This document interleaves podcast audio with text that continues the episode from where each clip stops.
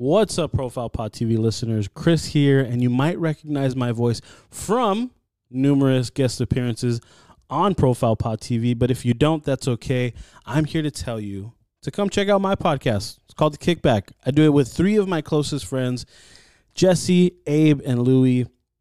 We sit back, drink a couple beers, talk about some embarrassing stories, talk about our lives, talk about what's going on in the world, and we try to make light of it. We try to make you laugh. We try to get you to forget about everything crazy that's going on in the world. So, if you think that's for you, come check us out. We also do interviews as well. If you want to listen to an interview from a professional athlete or a comedian, someone in the entertainment business, we got that here too. So come check us out. Go to our Instagram at the Kickback Podcast LA. You can see all of our hilarious clips. If you click the link in our bio, you can listen to full episodes of the Kickback Podcast. So come check us out. Other than that, back to the show. You're watching Profile Pod TV with Double A, and always remember to take it easy. And welcome to Profile Pod TV. I'm your host, back again. I'm Double A here for another spectacular episode of the pod, man. And we got another dandy one for you in store tonight, man. As you can see, we got our, our special guest here of the evening. Uh, before we get into our special guest and start things off, I just wanted to mention uh, a couple things. Don't forget to subscribe to Profile Pod TV on YouTube. Support the show, support the cause, support Double A, your man.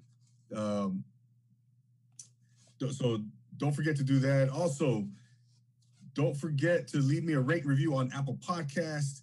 Uh, shoot me a DM, follow me on Instagram, follow me on Twitter, Clubhouse, all that good stuff. Um, once again, I want to thank everybody for all the support out there, man. Everybody's been so supportive, and that's what it's all about. Because um, I, I, I aim to please the audience and and create content and a, a fabulous show, man. I, I want to entertain. That's my goal. So um, it's really great to be here back on the pod. So without with all that being said, let's go ahead and get into tonight's guest. This gentleman hails out of Harlem, New York City. He's a music producer, master engineer, a sound designer. He's the CEO of Mad Bull Productions and uh, he has his own studios. You can see, I think he's in there right now. Uh, he has the best ears in the business, ladies and gentlemen. He's worked with some big, big names. For example, Wiz Khalifa, KRS-One, Fat Joe, Too Short, Chef Raekwon. I mean, the list goes on. Uh, Wyclef Jean. He was on the Sway in the morning show, and uh, just just uh, has done a, a plethora of things in the industry, and it's a huge, huge honor to have him here, right here on first time on Profile Pod TV. Ladies and gentlemen, please welcome to the podcast, my man, Big French. How you doing, boss? What, bro? How you feeling? Oh, I'm feeling good, man. I'm feeling good, man. It's uh ple- pleasure having you here. How's everything out in uh, Harlem today, man? Everything's good. The weather's turning nice, and uh, you know, people outside. You know what I mean? You know, we was in, indoors for a whole year. Tell me about it, brother. Yeah, we're, we're out here in LA, and uh, yeah, like you said, things are starting to open up today. As a matter of fact, the state opened up officially, so which is kind of cool, right? Things are getting back to normal. People are just out there, and life just you know, it's it's great to have life back to normal, man. Right, at least getting back that way. You know what I mean? Yes, exactly, and it's a huge step going back. Uh, is it is it pretty warm out there in in, in uh, New York City today? Extremely warm, like be in the 90s this week. You know what I mean? So it's all good, you know what I mean? Some sun, the women are outside. That's never a bad thing, right? That's never no, no. Yeah, no, no doubt, man. Yeah, it's, it's pretty warm out here too, man. I think it's in the mid 90s as well. So, you know, we're heading in that direction of the summertime, man. So, uh, yeah, yeah, man. I, I want to thank you once again for being here, uh, Big French. No, thank you, man. God, Thanks for having me. Absolutely, man. No, no, it's uh, you know, uh, I'm really impressed with your body of work, man. You've done a lot of big things in this business, and and uh, I know you've been producing. But uh, uh correct me if I'm wrong. Over 20 years now, right? About 20, 20 years. About that. No doubt, man. No doubt. We're gonna get into your story and everything, man. And by the way, I was watching your the debut episode today of uh, of my of you and and, and Mark and uh, uh, Cole. Nicole Porter and, and Mike, of course, on the new show. And that man, that was a really really cool episode, man. Thank Dave show, congratulations on that. Yeah, more of that, more of that coming very soon. I bet, man. I bet. Yeah, Mike. Mike came on here, man. We had a great time, and but uh, yeah, yeah. That's So my brother, Mike Powers. Shout out to Mike Powers. That's my brother. Mike Powers is is a special man, man. That, that guy, he's a very talented individual, and Very was talented, very smart, very you know, and and he's a he's a good guy all around. You know what I mean? no and doubt, he's man. a rare one. You don't bump into those kind of people all the time.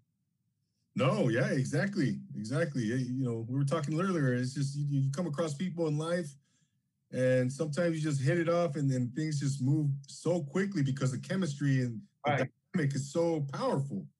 That's exactly what happened with us. Like we're all, like I said, uh, we're all like relatively new friends, and the chemistry was just so crazy. And Mike had the wherewithal to be like, "Yeah, we need to put this shit on camera," and that's kind of what it is. And like I said, it's more about our chemistry more than trying to tell a story or tell gossip or any crazy shit like that.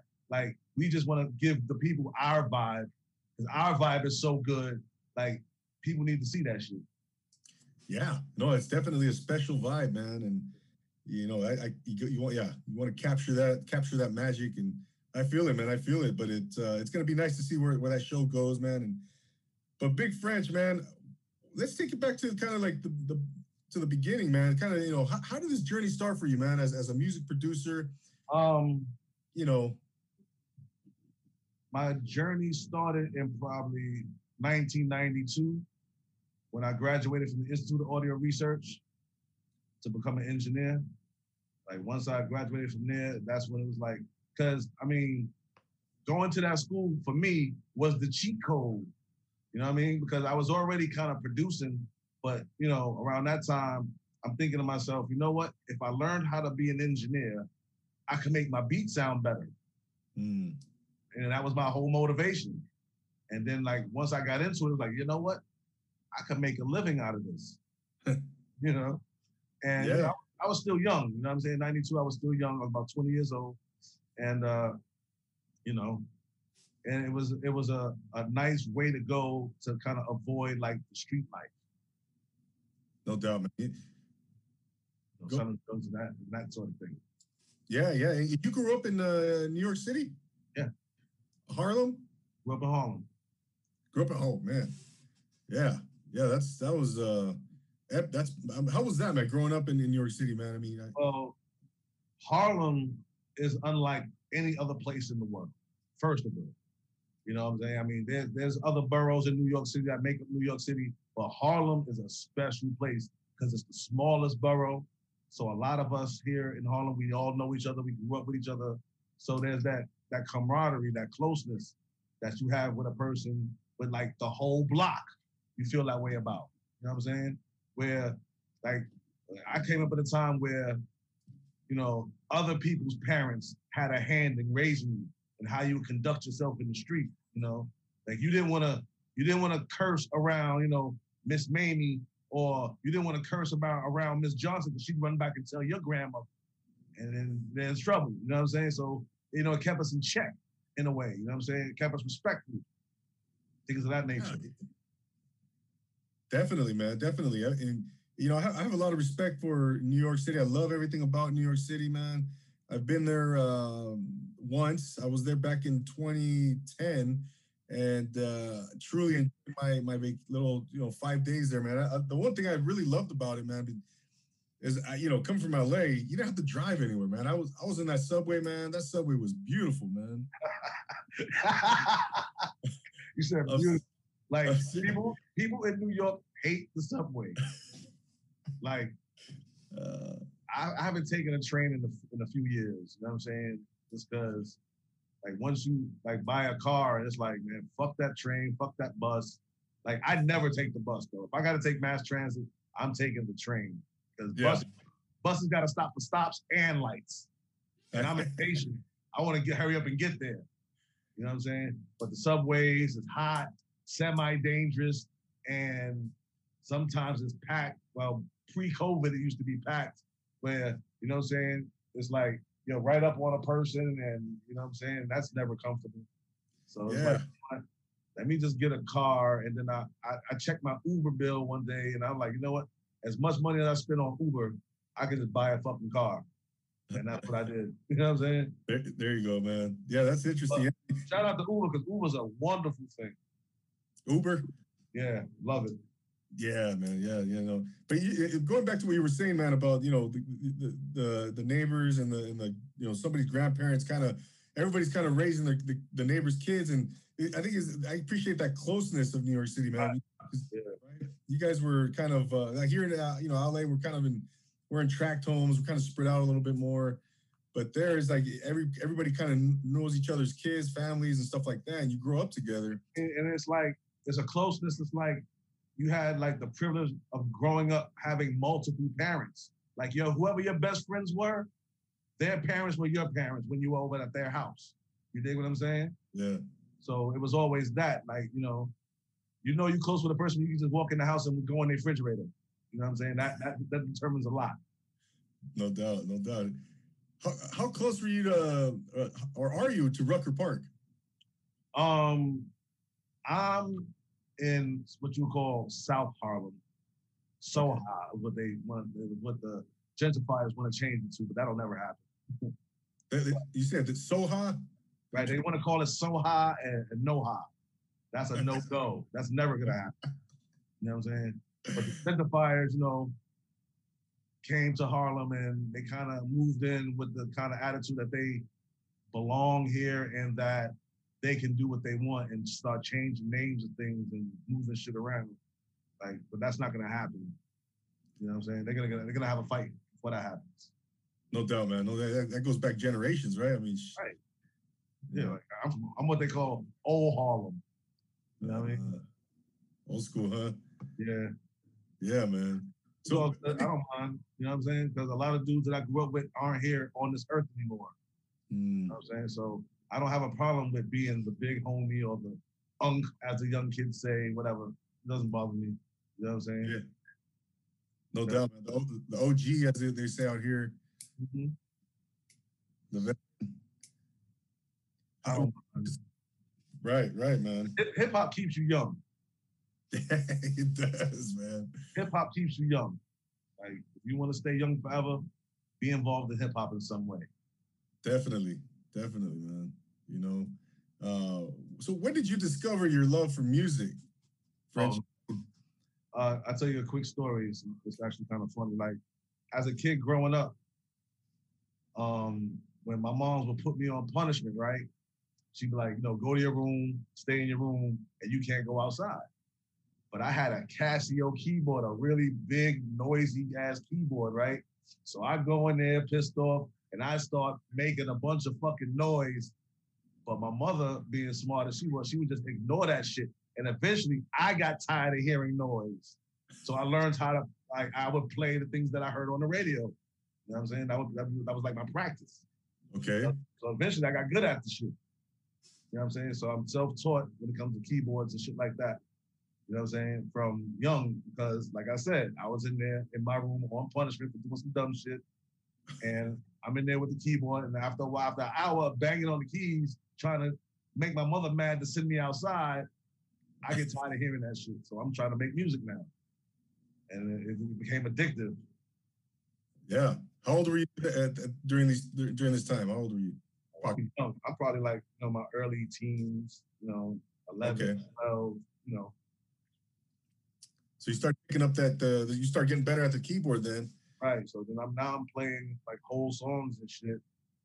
And then um my older brother, his name is Rich Nice, you know, from X Track Masters, the first rapper signed to Motown. You know what I'm saying? Nice. and uh, he was into production.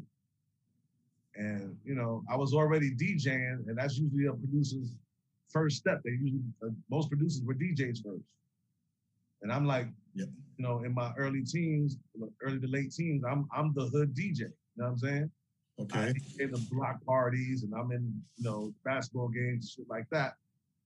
So the next step for me was production. So I, I'm starting to make beats for my homies. You know what I'm saying? I'm using like back then. I'm using like a cassette with a Casio S1 sampler, and this thing had no features. Like in the you, know you couldn't even put a line into to sample. It was just like speaking to mic. So you know the sample sounded terrible. you know what I'm saying? But we didn't care. You know what I'm saying? We and we just was amazed that we could actually make music. You know? Yeah. all- yeah, you know, so then I went to school. For, I went to the Institute of Audio Research. But once I left there, I started working in a studio called Noise in the Attic in Midtown Manhattan. And there I met DJ Doo-Wop from Doo-Wop and the Bounce Squad. I'm engineering for him. I'm engineering for a bunch of other people. And then in 1995, it's like I'm doing a lot. Like I'm engineering at the studio. I get my first placement with KRS One in '95, and Doo-Wop drops a mixtape that later goes on into Hip Hop Hall of Fame called '95 Live. Remember that? 95 Live. That sounds familiar. Yeah. But, but the thing about this mixtape is it had an intro that was a half an hour long, and everybody who was anybody at the time was on there spitting a freestyle. We talking Wu Tang, Buster, Q-Tip, Guru, Okay. God bless his you know what I'm saying? Everybody was on this mixtape. Mm. you know, on this intro.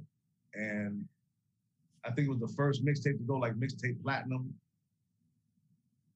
You know what I'm saying? It was Yeah. a really, that was a good summer. you know what I'm saying? Wow. So that, was, that was like the, for me, for my career, that was the spark. That from that point on, things just kind of took Yeah, off. because I engineered Doo Wop and the Bounce Squad, Mm-hmm. simultaneously getting my first production placement with KRS One. Wow. So now, you know, I'm an established producer and I'm an established engineer. The same year. Wow. Yeah, that no, that's un- unbelievable, man. So so uh from that point on, what was kind of your next um I mean your next project or gig that uh you can remember remember? Um, after KRS One, um, oh man, I was just doing a lot of engineering and just getting my chops up with that. I mean, not putting the production to the side, but I was still doing production. But at the time, I wasn't getting many placements there was a time. This was back when the record companies were still like thriving, and the kind of the rule of thumb was that at that time, like all the production went to the big boys like Premier, Pete Rock. You know, they wasn't coming. They wasn't really checking for the underground production producers. You know what I'm saying? Yeah. So I was like, all right, well, well, fuck that. I can do this engineering thing in the meantime. And that's what I was doing, you know, you know getting my chops up. Yeah, yeah, no doubt, man. Uh, so who were some of your early hip hop influences, Big French? So like 15 year old Big French, who who are you listening to back then, man? 15 year old Big French, I'm listening to Rakim. Hmm. You know what I'm saying? Being Rakim, huh? Yeah. Thinking, I'm thinking that's probably around that time. Uh-huh. Let's see. Yeah, probably Rakim. Anyway, we talk about influences, so we like Rakim, KRS One. You know what I'm saying? I was always heavy into like bars. You know what I'm saying? And at that time, like growing up in hip hop, the bars didn't really start until around that time. You know what I'm saying? The before that, the rhymes were still like sing song. You know what I'm saying? Real predictable rhymes. You know what I'm saying? Cat hat, fat sack rhymes. You know what I'm saying? Yeah. But Rakim to me was the first one to kind of bend the rules on the on the format of rap. You know I mean? He changed the game because after that, now everybody want to be lyrical. You know what I'm saying? uh-huh. Yeah, yeah. I mean, uh, kind of uh then you, you know, De La Soul comes in and Yeah, and, uh, Daisy Age and all that. And I was a fan of uh, like the Jungle Brothers. oh yeah. You know what I'm saying? they were Daisy Age, but they still had flow and raps and bars. You know what I mean? Right, right. You know, They were like you the street version of De La, De La Soul. I'm sorry, say it again. Jungle Brothers were more of a street version of, of De La Soul to me. They didn't have Yeah, Jun- Jungle Brothers, man. What did you ever get into uh, uh EPMD? Oh yeah. Yeah. Um, Eric Erick Sermon? Sermon is probably one of the most unsung produ- producers in the game. Like he deserves way more props as a producer, I think, because his beats are fucking crazy.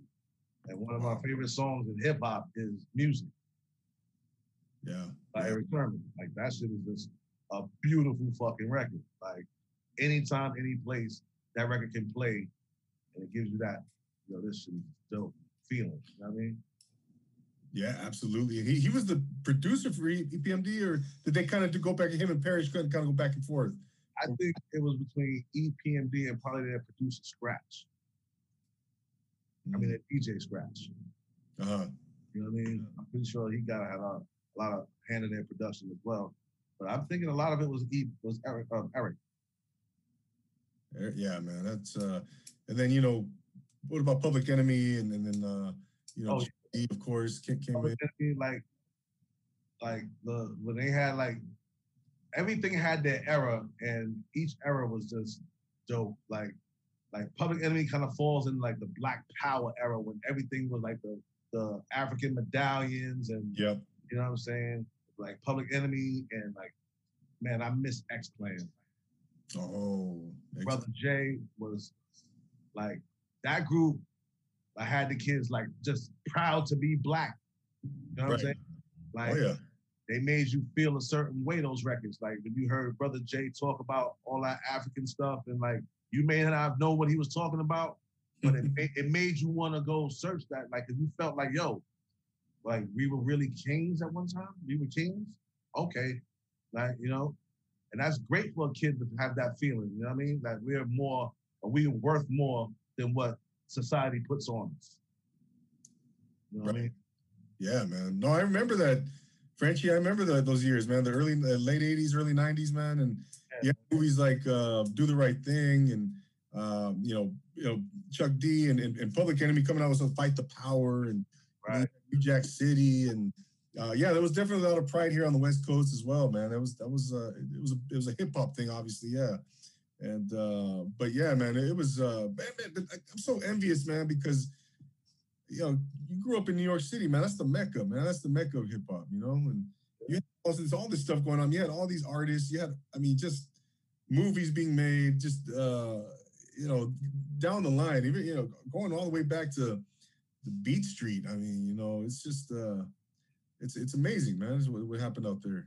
it was beautiful, man. Like, and I'm glad to say, like, I was there for a lot of that shit. I mean, like, a lot of it. you know what I mean? Absolutely, man. And now, now you got.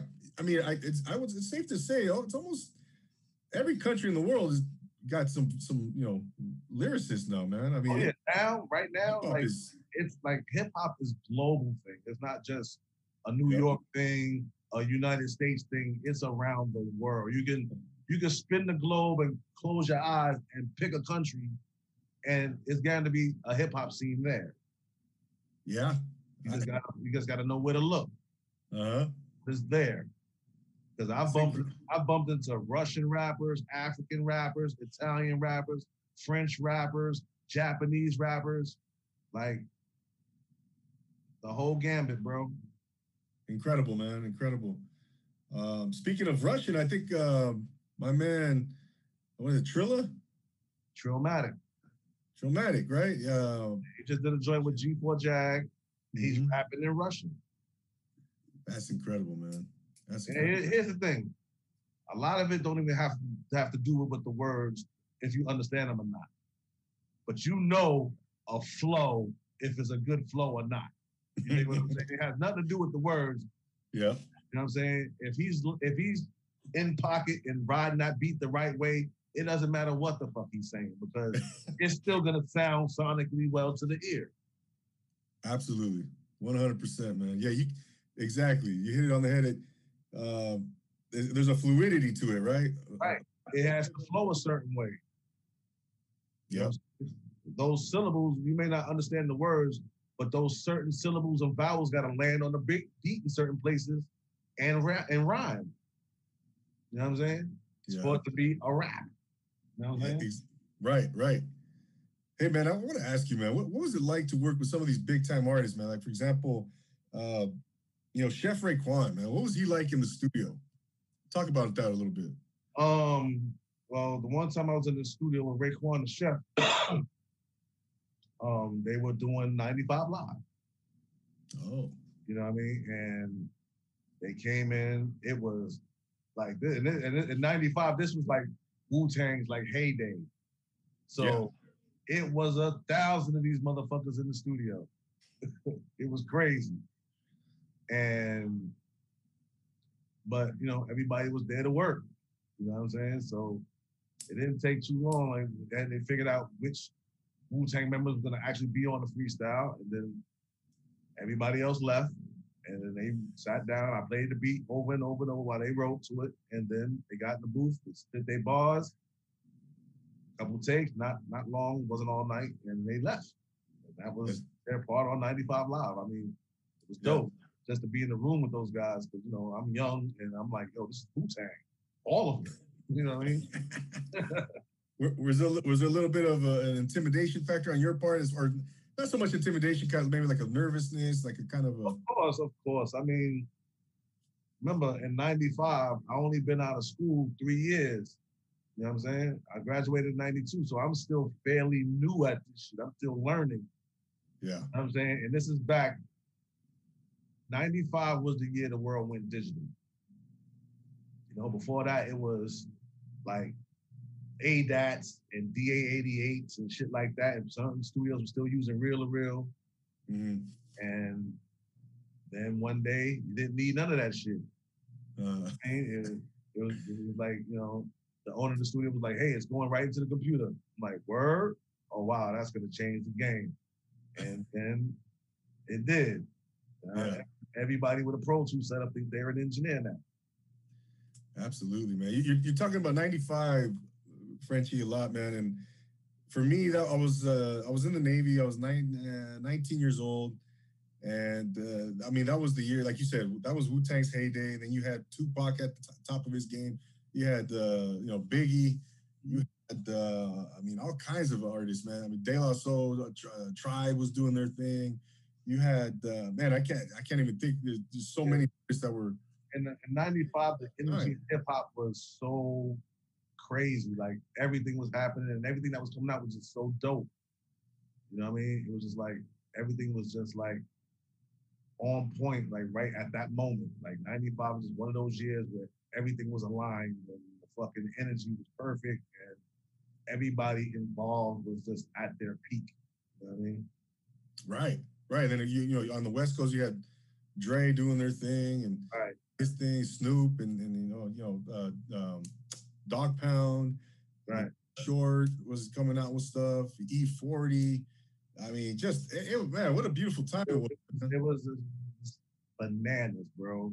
It was, like I missed them times because it was like like shit that was going on at the time. Even then, you knew you knew like, like, this kind of shit's never gonna happen again. You know I mean, Right. I, I know. It, it- yeah, man. Or sometimes you maybe I was, you know, you feel you you don't really think like too far down the line. Yeah, you don't you don't yeah, we you, you don't know if this is gonna happen again, like you said. Or, you know, maybe we thought, oh, this is gonna be like a, a common thing going forward. I don't know. uh, I I don't know. I'm weird like that. I be knowing shit. Like they call me they call me French Damas on the low. You know what I mean? yeah. Yeah. And I was like, I was looking around at the world in '95, like, yo, this shit is so dope. It's never gonna happen again, and it didn't, and it still has. No, no, no. It's uh no, but I wish, I hope, like, the work we're doing now will like mean to the world as much as the work that we did in '95 would mean. You know what I mean? yeah. And I think like, like, not to change the subject, but like, Lord Mobb, like these guys I'm working with now, they got a got a, a stranglehold on the industry right now, and it's this is a good time for us. You know what I mean? I've seen uh, uh, um, some of the artists, uh, you know, Lord Mobb and um, the, the who the general, my, my, what's uh, Flee Free Lord. Flee Lord, right? Oh man, he's uh, just phenomenal, man, phenomenal. Right. Absolutely, man. No, I, you guys, they're doing some great, great work, man. And it's it's uh like you said, yeah. Hopefully, it can be as epic as it as you know. We're talking about '95 and in the mid '90s. Uh, and I believe that they're gonna talk about the work I did with Lord Mobb like forever. You know what I mean? Because the way this company moves is there's nothing new under the sun. So I won't say it's never been done, but it hasn't been done like this in a long while. Yes.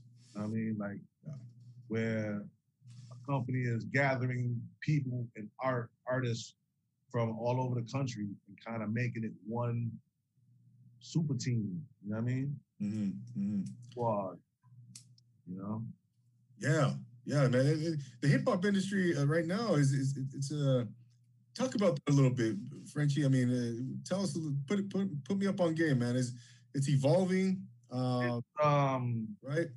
It's it's gonna always evolve. It's it's totally hundred percent different than it was, and let's say like back in the day, like when record companies had the reins on everything.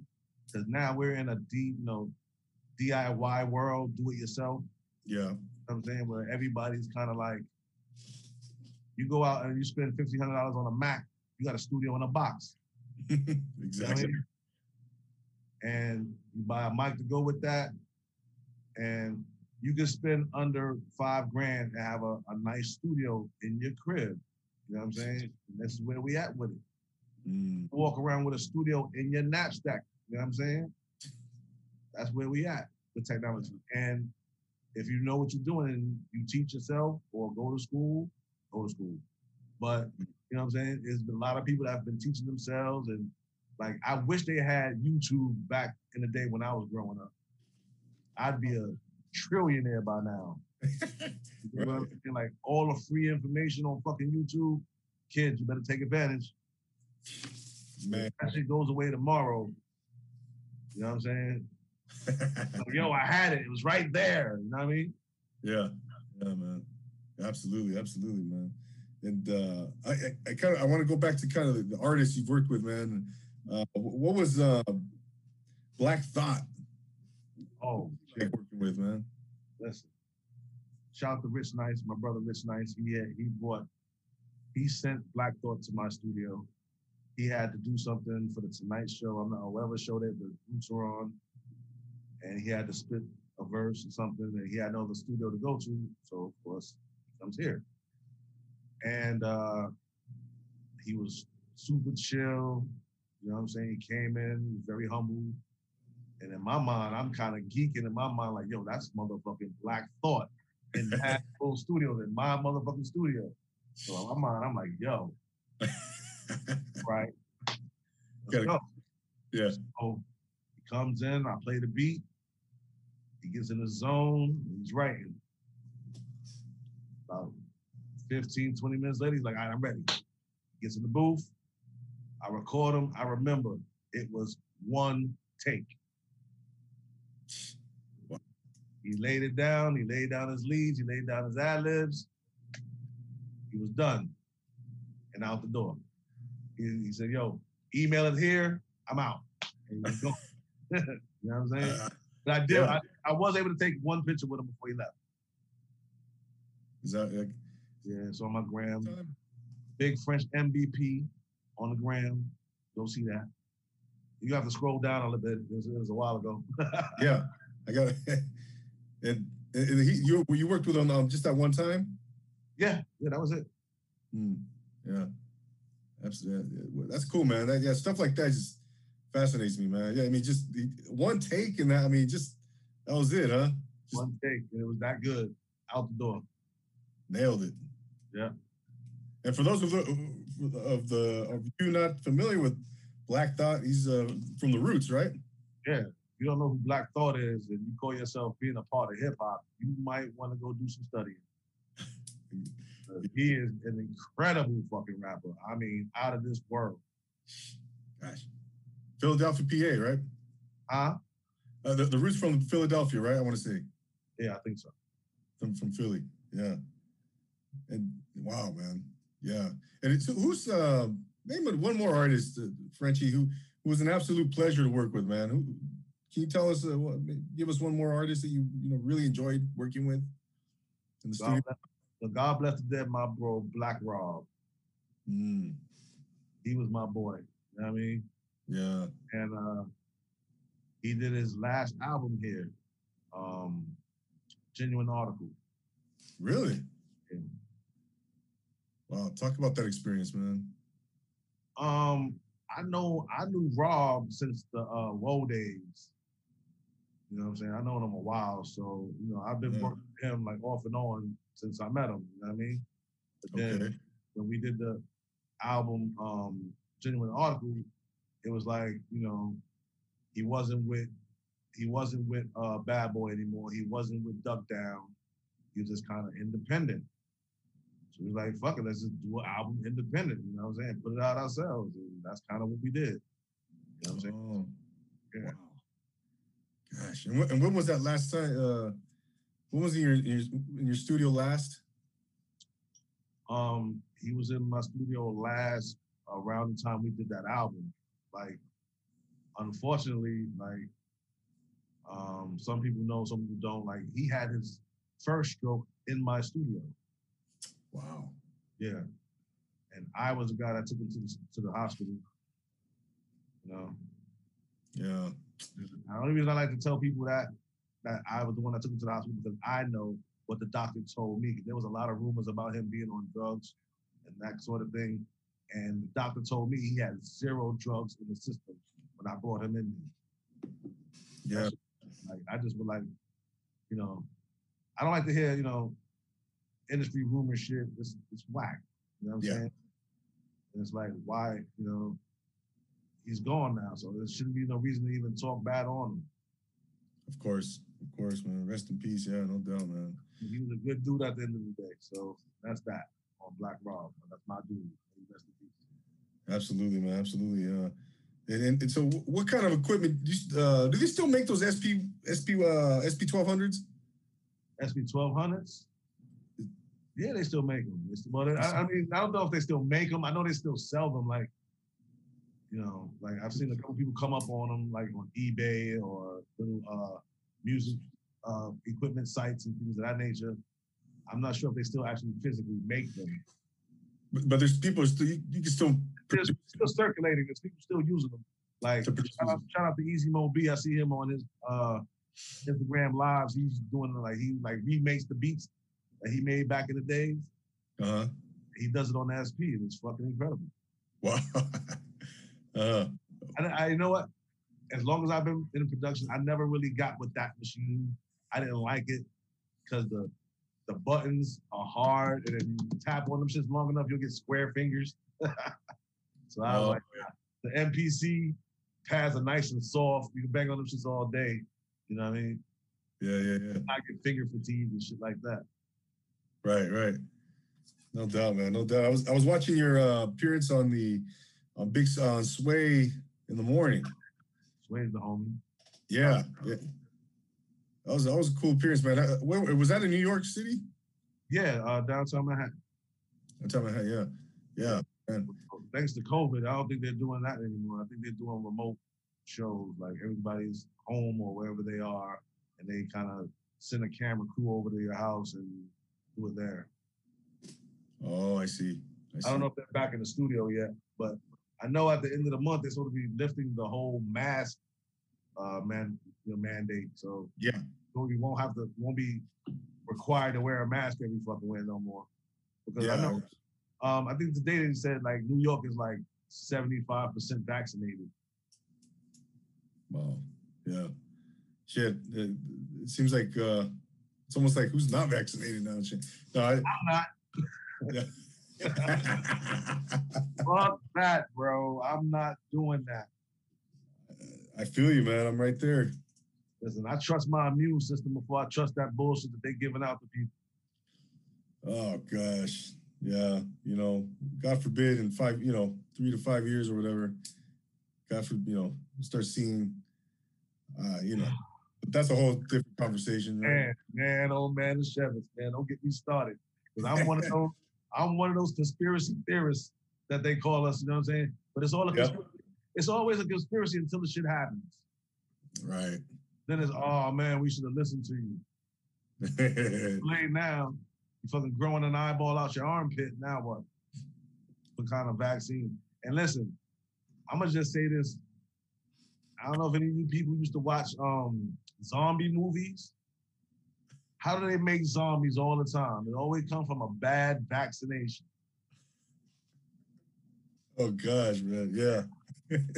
Damn. Even down to the one, what's that that joint that um Will Smith did?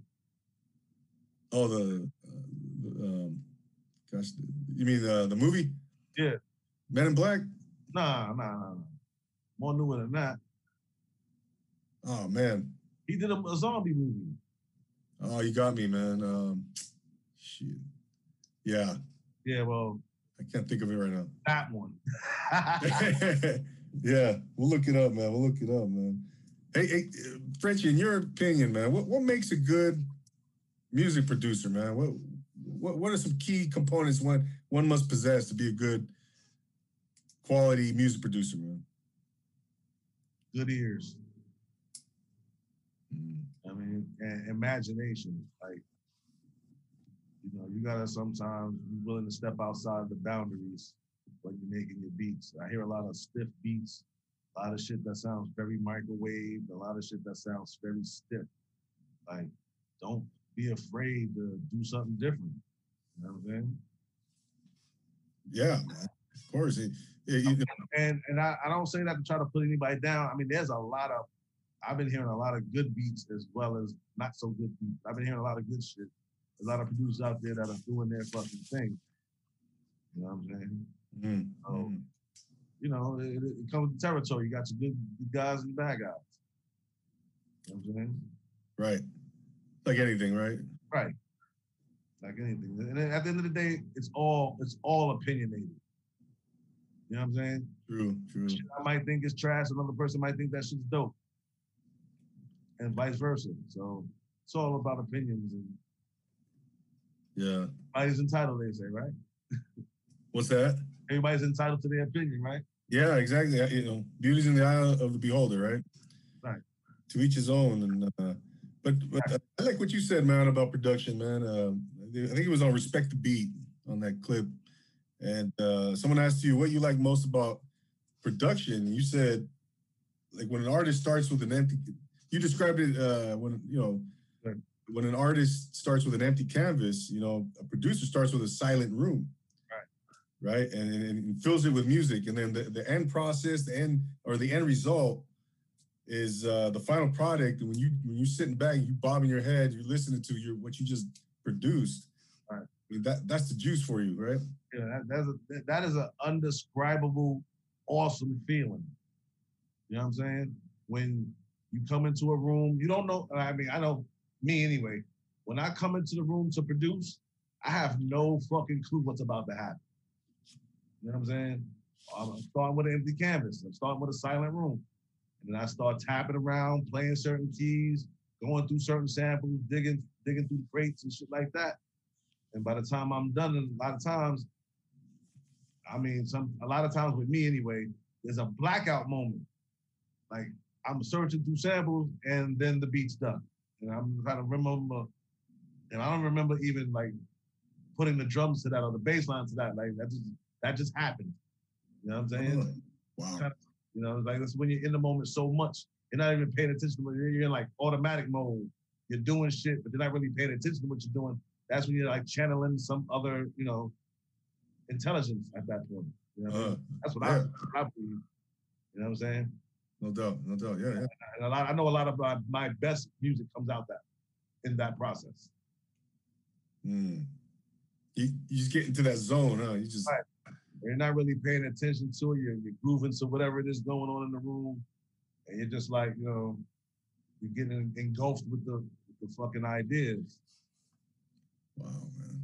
So when an artist, before an artist comes in, French, uh, you know, you you don't you don't have you don't you know, kind of visualize or you don't have you just you kind of space out. You're, you're not, you don't have an idea what you're gonna do or you, like you said, it's just kind of Nah, when I come in, when I when I come in this room and I and I got production on my mind, I don't try to pre think about what's gonna happen. I just let it happen. And you know, I might be feeling like jazz that day, or I might be feeling like an R&B mode. I might be feeling I'll do a rock beat. You know what I'm saying? It's just the on how I feel that day.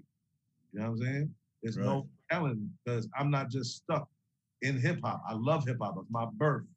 Hip hop raised me. It's more of a religion to me than a music you know, Mm, culture. It's a, my religion. Like I believe in hip hop. absolutely. Man. So because I walk it, I talk it, I live it every day. I wear my hat to the side. That's hip hop all day, forever. You know what I mean? yeah. So, you know, when it comes to this beat shit, you just gotta kind of embrace the moment because you never know what's gonna happen. You know what I'm saying? And you're not gonna always knock it out the park. You know what I'm saying? I, there's been times I spent hours on a beat and then just to put it in the trash. Like, nah, that ain't it. Uh-huh. You know, but you know when it's it. You know, it'll give you that fucking feeling like somebody's, you know, sparked a fire in your chest. You're like, oh shit, that's it. Yeah. You know? And those beats are called no brainers. Anybody who hears it is gonna like it or want to rap to it. right. I get you, man. It's a no brainer. Yeah. Yeah. You, you just know, man. You just know when you. It sounds like you're a perfectionist too, though, right? I think- Absolutely. I mean, not to like an asshole, con, you know, not not to be an asshole about it, but Yeah. I I have set certain standards for myself. You know, through the years. Now I it has to sound a certain way for me.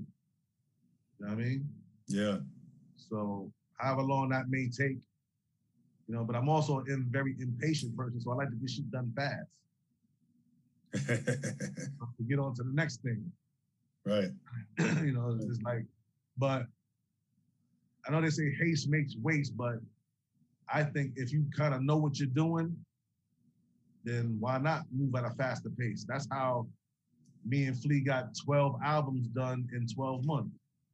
You know, because I work fast and he works fast. Man. Like that wouldn't have happened with the average rapper. No. You know what I'm saying? An album, 10 songs a month for 12 months, that consistency. Who's doing that? I mean, they're trying to do it now. you know what I'm saying? After you've done it already, now it's like, oh, now you want to make 12 albums, Papoose? Now you want to make 12 albums? Mr. Rapper, nobody knows over there. Like, I hear it all the time. Yo, I'm going to make 12 albums this year. you did that already. Man, I forgot about that, man. I forgot about that. That's that's incredible. That's incredible. You produced all twelve, and I didn't- I didn't produce all 12. I, I engineered it. I mixed and mastered and recorded all 12. Okay, You know what I mean? I produced songs here and there, but a lot of those albums were like the entire the whoever producer he decided to work with produced the whole album. Like shout out to Buckwild, Pete Rock, you know, and DJ Shay, God bless the dead, R.I.P. You know what I'm saying? Like those three albums alone, gosh, Havoc, Havoc on uh the last joint for the year was um In the Name of P. Entirely produced by Havoc. And that was oof. That's how you go out with a bang when you're doing 12 albums for the year. gosh. That's that's for, that's just epic, man. man. And, and the features on that one retarded. Like you got Busta Rhymes and Raekwon the Chef on the same album. Who's doing that? Gosh, unreal, man. And, um, Lord, are you coming out in September, man, for those shows? Um, I would like to. I I gotta see what's going on because tour schedules and studio schedules usually don't match up. Yeah. I, w- I don't want to make any promises, but if I can, I will. If I can't, I'll be there in spirit. No doubt, man. No doubt. Yeah, I know. Uh, I'm gonna try to go to that. Uh, you know, September Flee Lord, and uh, gosh, that's that's gonna be yeah, 12 albums in 12, 12 months, man. Phenomenal, phenomenal, man. Yeah, man. So what's next for you, Big French, man? I mean, what, what are some upcoming projects you can talk about? You know, Upcoming projects for me is um, well, I got a project out right now For a Reason with Reef Hustle. And another album out right now, Lennox Hughes, The Return of Sugar Ray and Quick. Yeah. Yeah. And For a Reason is, at, is only available on torchville.com. Torchville.com. And The Return of Ray and Quick, that's everywhere. That's on every streaming platform. You know what I'm saying? It's out everywhere. Mm-hmm. mm-hmm. You check those two projects out if you haven't. And then I'm working on currently, you can catch me on the Mike Power show. You know what I'm saying? I'm, a co-host on the Mike Power show. We released our first um first episode today. Watching that today, man. Congratulations on that debut episode, man. That's fire, man. We get some nice reviews. I I can't complain about the reviews we getting. And and that was just our first one. You know what I mean? We we've just begun this journey, particular journey. And I'm loving the way it's going. And I want to shout out my co-hosts, Nicole Porter, Mark Q75, and of course the mighty Mike Powers. Mhm. I love those people. You know what I mean? So, you know, we gonna ride with that and see where that goes, where, that- where that truck is taking us. You know I mean? Yeah, yeah.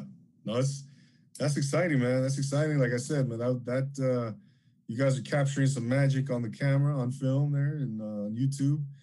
And yeah, ladies and gentlemen, if you haven't seen that, go check out the Mike Powers Show, fully loaded, with my man right here, Big French, co-hosting, and uh, you know, creating some magic, making it epic. Why not? Yeah, man. Yeah, I got I got some uh, a couple rapid fire questions for you right here, man. Okay.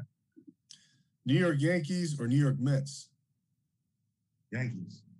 Yankees. New York Knicks or Brooklyn Nets? Nets. Okay, okay. Michael Jackson or Prince? Michael Jackson. Oh. All right, all right. Uh, I would let me see. Um, Dr. Dre or DJ Quik? DJ Quik. Oh, okay. Yeah. Okay. I like that. I like that, man. I have to agree on that one. I have to agree with you. Quik is dope. Quik is another one of those unsung producers, man. He made some joints. His beats are crazy.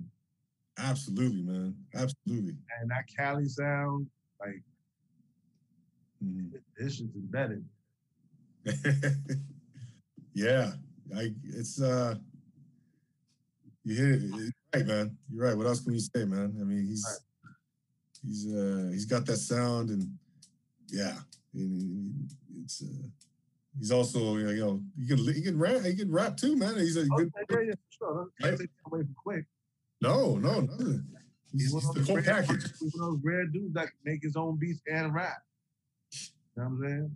There's, there's not a lot of them out there that do both well. You know what I'm saying? Exactly. Right, right. No, it's uh yeah, man. So yeah, I just wanted to throw those questions at you, man. What what last question for you, man, before we wrap things up. Who who are some uh influencers in your life, uh, mentors and throughout your life, man? It could be anyone, uh, you know, celebrity, it could be personal friends and family that you would love to sit down with now and have dinner with, man. Um, my early influences were James Brown. Uh, James Brown, like I would listen to his music like religiously growing up. You know? he's from Harlem, right? James Brown? No. No? James Brown's from the South. Oh, I want to say. Why did I think it was from Harlem? Nah, he's not from Harlem. Never Um. James Brown from the South. I want to say Macon, Georgia. I'm not sure. I can't be quoted on that. But I think he's from Macon, Georgia. Okay. Um, so I listen to a lot of James Brown, Curtis Mayfield, Roy Ayers. You know, that sort of music growing up. And that's like my influence as far as like production would probably be like, of course, Pete Rock. He's the big homie. You know what I'm saying? And uh, he's a personal friend of mine. oh man, like I got a lot of respect for that guy, man. Premier, of course. Um, man, this is so many. Um, KRS One is actually a producer too. Wow. He does beats. You know, if I'm not mistaken, he produced um They Call Me Be Nice. You know, mean? Mm. um, Lord Jamar is a dope producer. Uh, Another one of my personal friends slash big homies, Lord Jamar. Brand Nubian, yeah. Wow. Yeah, he produces. A lot of people don't know that. Wow, man. Yeah, we, yeah, we didn't even get into. I mean, it's just uh, there's just so many from New York, man. I mean, it's incredible. Too, it's too many to. Lord Finesse. Lord Yeah. Finesse. Lord Finesse. Like in my mind, Lord Finesse is the originator of the punchline. Mm. You know what I'm saying? Like a lot of rappers wasn't really throwing out really witty, funny punchlines until Lord Finesse was on the scene. So shout out to him and the whole DITC crew. You know what I'm saying? Yeah, yeah. Wild, my homie. Wow. Excellent, man. Yeah, and I, I, I've just been fortunate in this game, like to meet and actually be friends with a lot of the people I grew up listening to. You know what I mean? That's cool, man. That's Very fortunate in that aspect. I, I can't even imagine, man. Being you know personal friends with Pete Rock. Are you kidding me, bro? oh man. My God. CL Smooth and those Well, guys. I, I don't know. I don't know CL. I never met CL, but Right. like, listen, that album or any album by Pete Rock and CL Smooth, just man, that was one duo that should have never broke up in my mind. You know what I'm saying? Like that was that was just heartbreaking because a lot a lot of those albums was what kind of I aspired to sound like that. You know what I'm saying? Growing up, like I said, I want my beats to sound like this Pete Rock shit right here. You know what I mean? So, you know, huge influence on me. No doubt, man. Well, man, I wish you nothing but the best of luck, man. I, I- can't wait to see what the future holds for you, man. And I wish you nothing but the greatest success.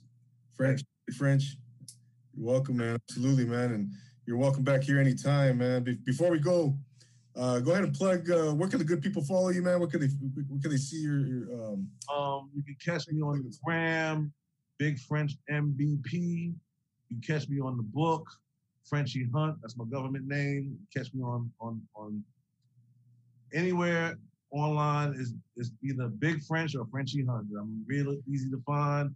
www.madbullproductions.com is my website. Um, SoundCloud SoundCloud.com slash Big French. Got beats up there. I got songs up there. You know, um, you catch me on the Mike Powers Show on YouTube. Check his page.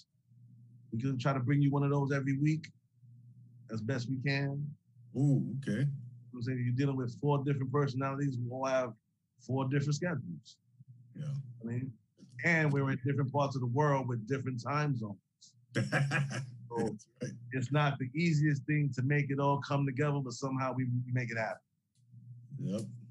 Exactly. When it's when it's meant to be, it's it's supposed to happen. It's gonna happen. That's a fact, brother. That's right. That's right, man. Hey, well, thanks again, man. I appreciate you, man. Your, I appreciate your time coming on, and Anytime, man. Anytime. I'll come on back. absolutely, let's get you back on, man, and we'll see what the what the future holds for us, man. Ladies and gentlemen, there you have it. My man, Big French. Go follow him. Go check out his music. Go give him a, a follow, and you will you will not be disappointed. This man has done some big things. Uh, he's worked with the biggest names in music, R&B, and hip hop, and uh, it's a pleasure having him here.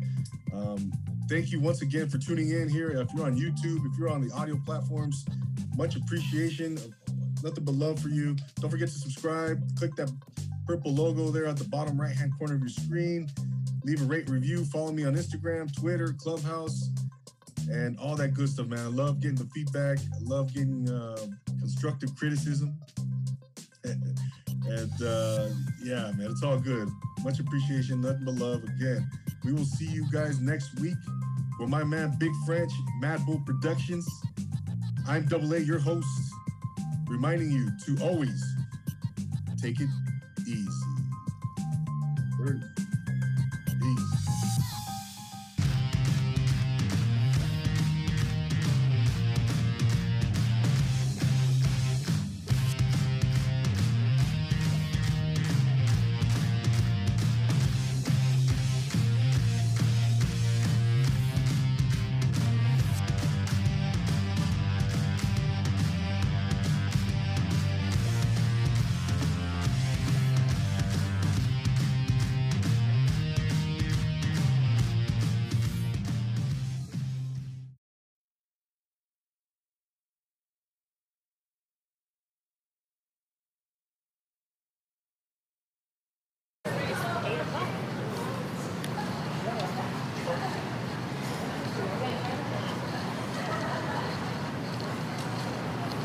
Oh shit, I don't got much of a, a juice on here.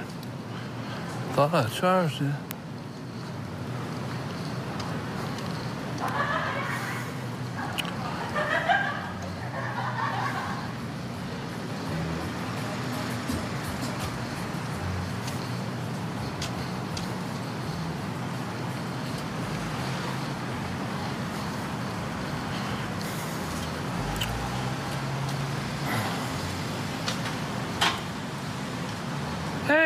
Spencer, how are you?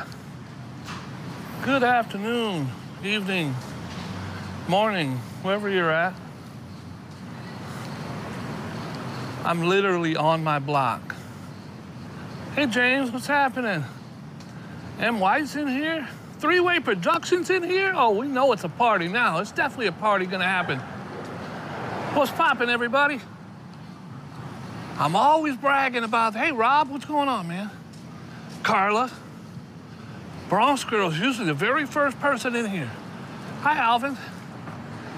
Guys, I'm always bragging about New York City sunsets. So, not every single sunset's phenomenal. I don't know what today is. Yesterday was incredible, but my battery died. It already looks like it's crazy down there. I'm just walking right down my street. It said that the sun sets at 8:29 today.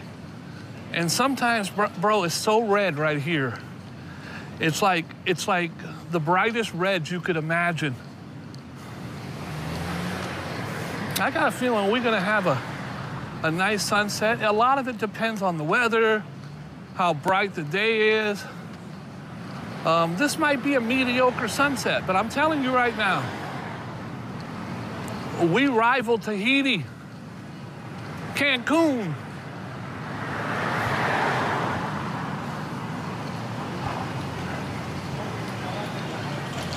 New York City has thrown a major celebration, guys.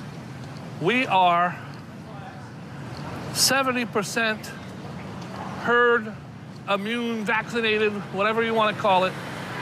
We are 100%, according to the mayor and the governor, back. No restrictions. Now, if you don't have um, your vaccine, they want you to still wear a mask, but ain't nobody gonna tell the truth about that. I'm vaccinated, but I don't know anybody else is gonna tell the truth. So, other than that, they're saying 100%. Madison Square Garden. Last night, um, Stephen Colbert was back in the business. Uh, Good Morning New York, all of them back. You know me? Oh, what do I got here?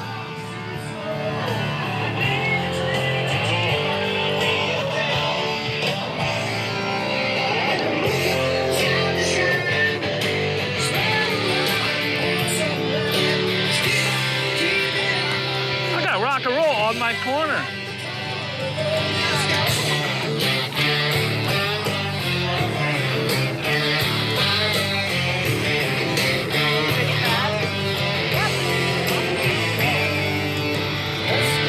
Sounds excellent. I'm gonna come back and watch him, but I need to, excuse me, I'm sorry. I need to get some money. Are you guys seeing what I'm seeing down there, bro? Y'all ready to see? Now, my eyes already hurt because the sun is like right in my eyes. Come on, player. Thank you. Uh,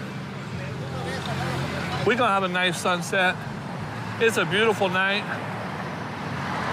Ron Williams in the house. We do got fireworks all over the city tonight. Out here on the Hudson, um, I didn't plan on doing a long live. I'm just kind of chilling. And uh, we'll see what happens.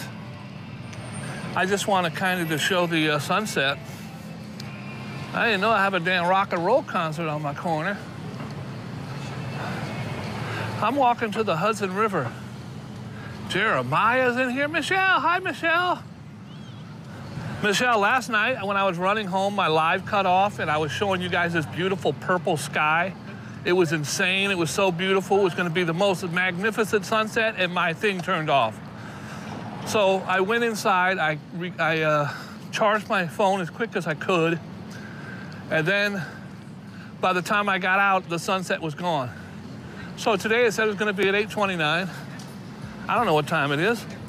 I didn't even put on a watch. No jewelry. I'm just looking mediocre cute today.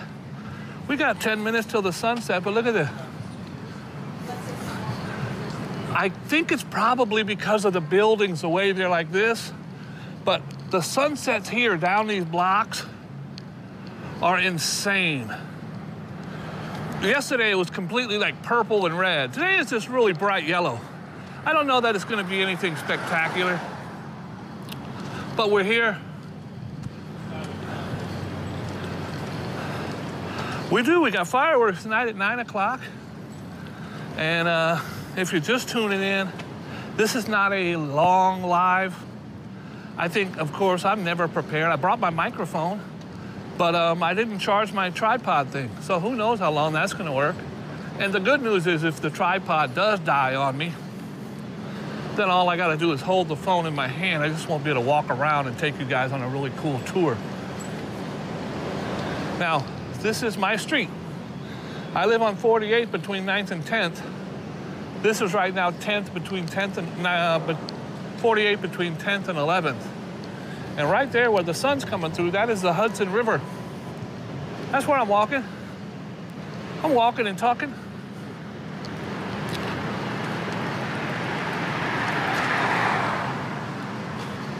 Of course I am. Jeremiah, how many times have I plugged your channel? Told all my guys that I do my little cooking show, but you really cook. You're making pork chops and chicken cordon bleu and meatloaf and I told you you need to turn on your um You need to turn on the comments so people can comment on there. That's that's how you're gonna grow your cooking channel. Jeremiah has a great cooking channel, guys.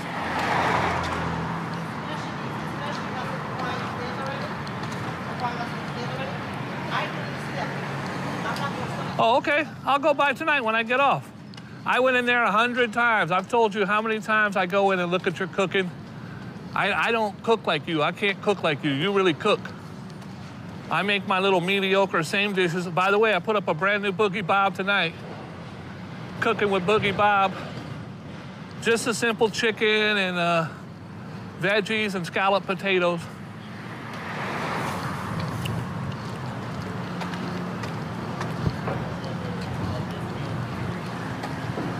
So New York City is like uh, officially throwing a party tonight. They have the mayor and the governor both agreed, and they almost never agree, that New York City has gotten rid of every single restriction, except if you're not vaccinated, they want you to still wear your mask. But at this point, people who are not vaccinated, they don't care. They're not going to wear their mask anyway. So we hit what's called herd immunity. 70% of New Yorkers have at least their first shot.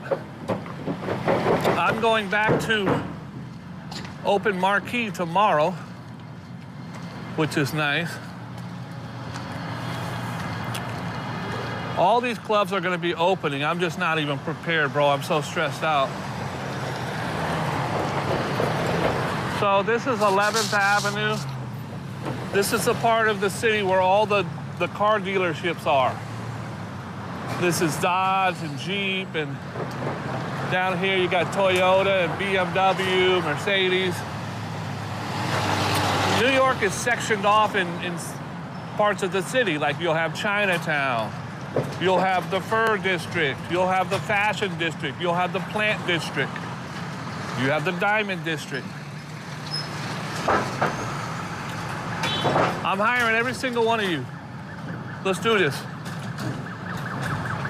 It's been a nightmare trying to hire people back because no one wants to come off unemployment.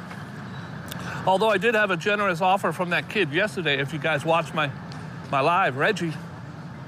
Reggie wants to work. Could you imagine me putting Reggie at one of my four star or five star restaurants? That would uh, probably wouldn't go over very well. Myron's in the house. Everybody, say hi to Myron. Me and Myron go back to, hello.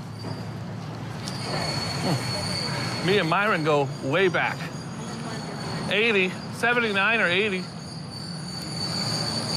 Myron came to New York. Myron killed it in New York. They're back open. They have a rooftop as well up there. And uh, I just came out because they said the sunset was I didn't do any filming today. I've been chilling, taking care of billing. See, when you own a business, you have to bill people.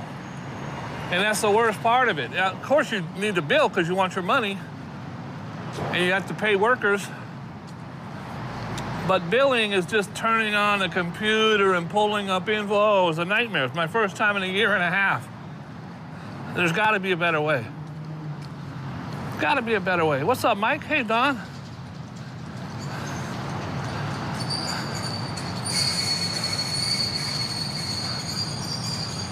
I don't think Myron missed a day of the pandemic. He's a big shot automobile wizard. So the pandemic comes around, Myron don't have to shut down business. Everybody can use their car.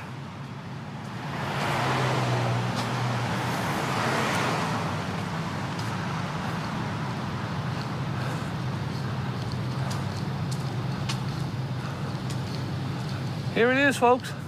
So look, they're doing they're doing a huge, huge celebration all over New York tonight because we're number one in the country, bro. We went from worst to first in the country, and they have lifted all any rules, regulations, they're gone. Go where you want, do what you want. They want you to be vaccinated. We're 70% uh, herd immunity right now, and the city is technically business as usual although the Broadway shows still aren't going to ramp up until September. Uh, we're going to see. All right, you guys need. Guys, I'm not wearing a jacket today. It's actually chilly. The weather's been crazy out here. This is called the West Side Highway. This is a highway. And they've been doing 60, 70 miles an hour down here. You do not want to cross here unless you're absolutely sure what you're doing. By the way, Michelle, that actress who was hit by the scooter from the movie Gone Girl and Cocktail, she actually died this morning or last night. So the person who hit her, they're looking for him for murder, fleeing the scene of an accident. You have to be very careful where you cross in New York.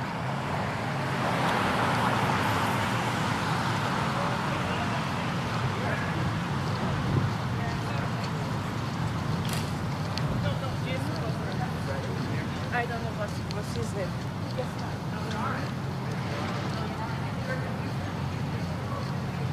All right, guys, so this is Pier 88.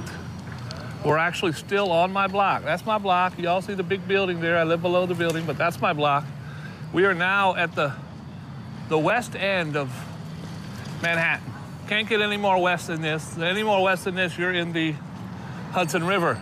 This is where all the, the big boats dock, like uh, Princess Cruise and all those big cruise ships, right here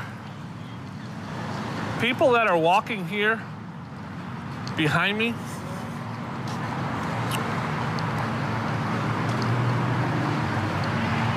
hold on. Those guys, they're all walking to see the fireworks. I ain't tripping on the fireworks. I ain't bringing you the fireworks. It's gonna be on every channel, so you can check that out. I'm basically getting out of the house, stretching my legs, and bringing you with me. Bone Dry's in the house. What's poppin', Bone Dry? Hi, Maria. While I'm here, I'll show you what I can. That wall over there did not have one piece of graffiti on it before the pandemic. Look at it now. Them kids were out here getting their practice in on that wall. Everybody's walking to see the fireworks. I'm not. So, let me show you a better view once I get over here. This is I know that this a nuclear sub. That's a real nuclear sub. That is New Jersey right there. This right here is where Captain Sully Sullerberg landed the airport, airplane when it was hit by geese and the engines went out. He landed on the Hudson with like 180 people on board.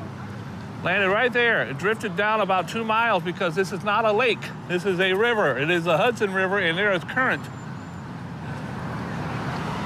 This is the USS Intrepid. Hey, Fernando, how are you? Fernando's in the house. Everybody's favorite YouTuber, Fernando's in the house.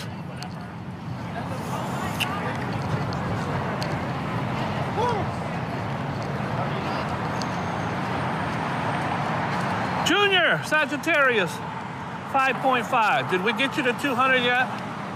Guys, he only needs a couple more people to subscribe for him to get to 200. Hook him up. He's got a great channel.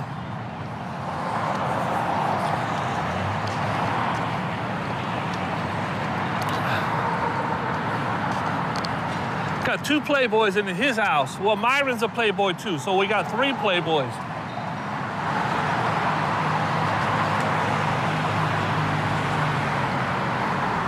Myron's a lot older than us guys, though. Myron's like in his probably late 80s or early 90s. Guys, this is the Intrepid. It is an airspace museum, but it did see uh, war. It was in Korea, and it was also in Vietnam. And it was uh, actually kamikaze like five or six times. Had lots of people die on that boat. And it is now a airspace museum. I don't know how many planes are on there, but there are so many. That's an SR-71, that's an F-15. There, there are so many planes on the top. Back in the day, Robbie Knievel jumped his motorcycle across a bunch of planes on there, and I think you could dig it up on YouTube.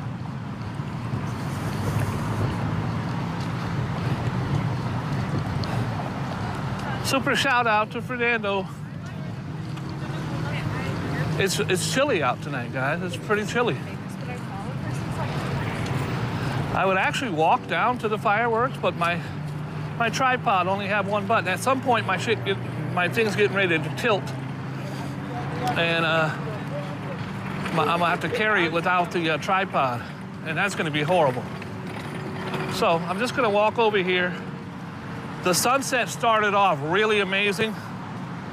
We do have the best sunsets in the world. It doesn't look like it's going to be anything super spectacular today, but it'll be pretty.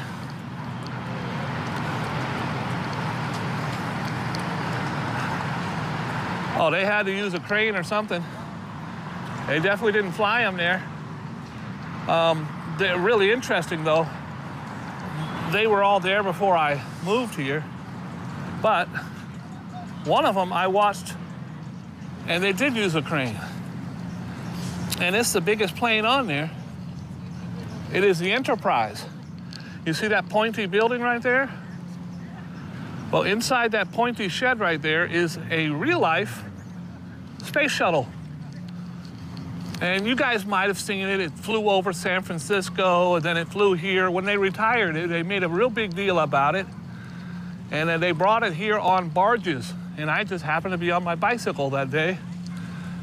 And I took video and pictures of it floating past the Statue of Liberty. And then I came down here and they put it on top of there. It's very large. They put it on top of there using a crane or a couple crane. Guys, this is what you call a New York City dog run. Since most people don't have yards, they come here, hey, pretty boy, how are you? And uh, this little guy, hey, little tiny one, hi. Uh, you can come in here, it's encased, it's got a fence all the way around it. You can throw your, your balls. They've got the bone-shaped pools and you can have uh, your dog have fun in here. And most of them know other dogs from the neighborhood. Almost every neighborhood has some kind of dog run.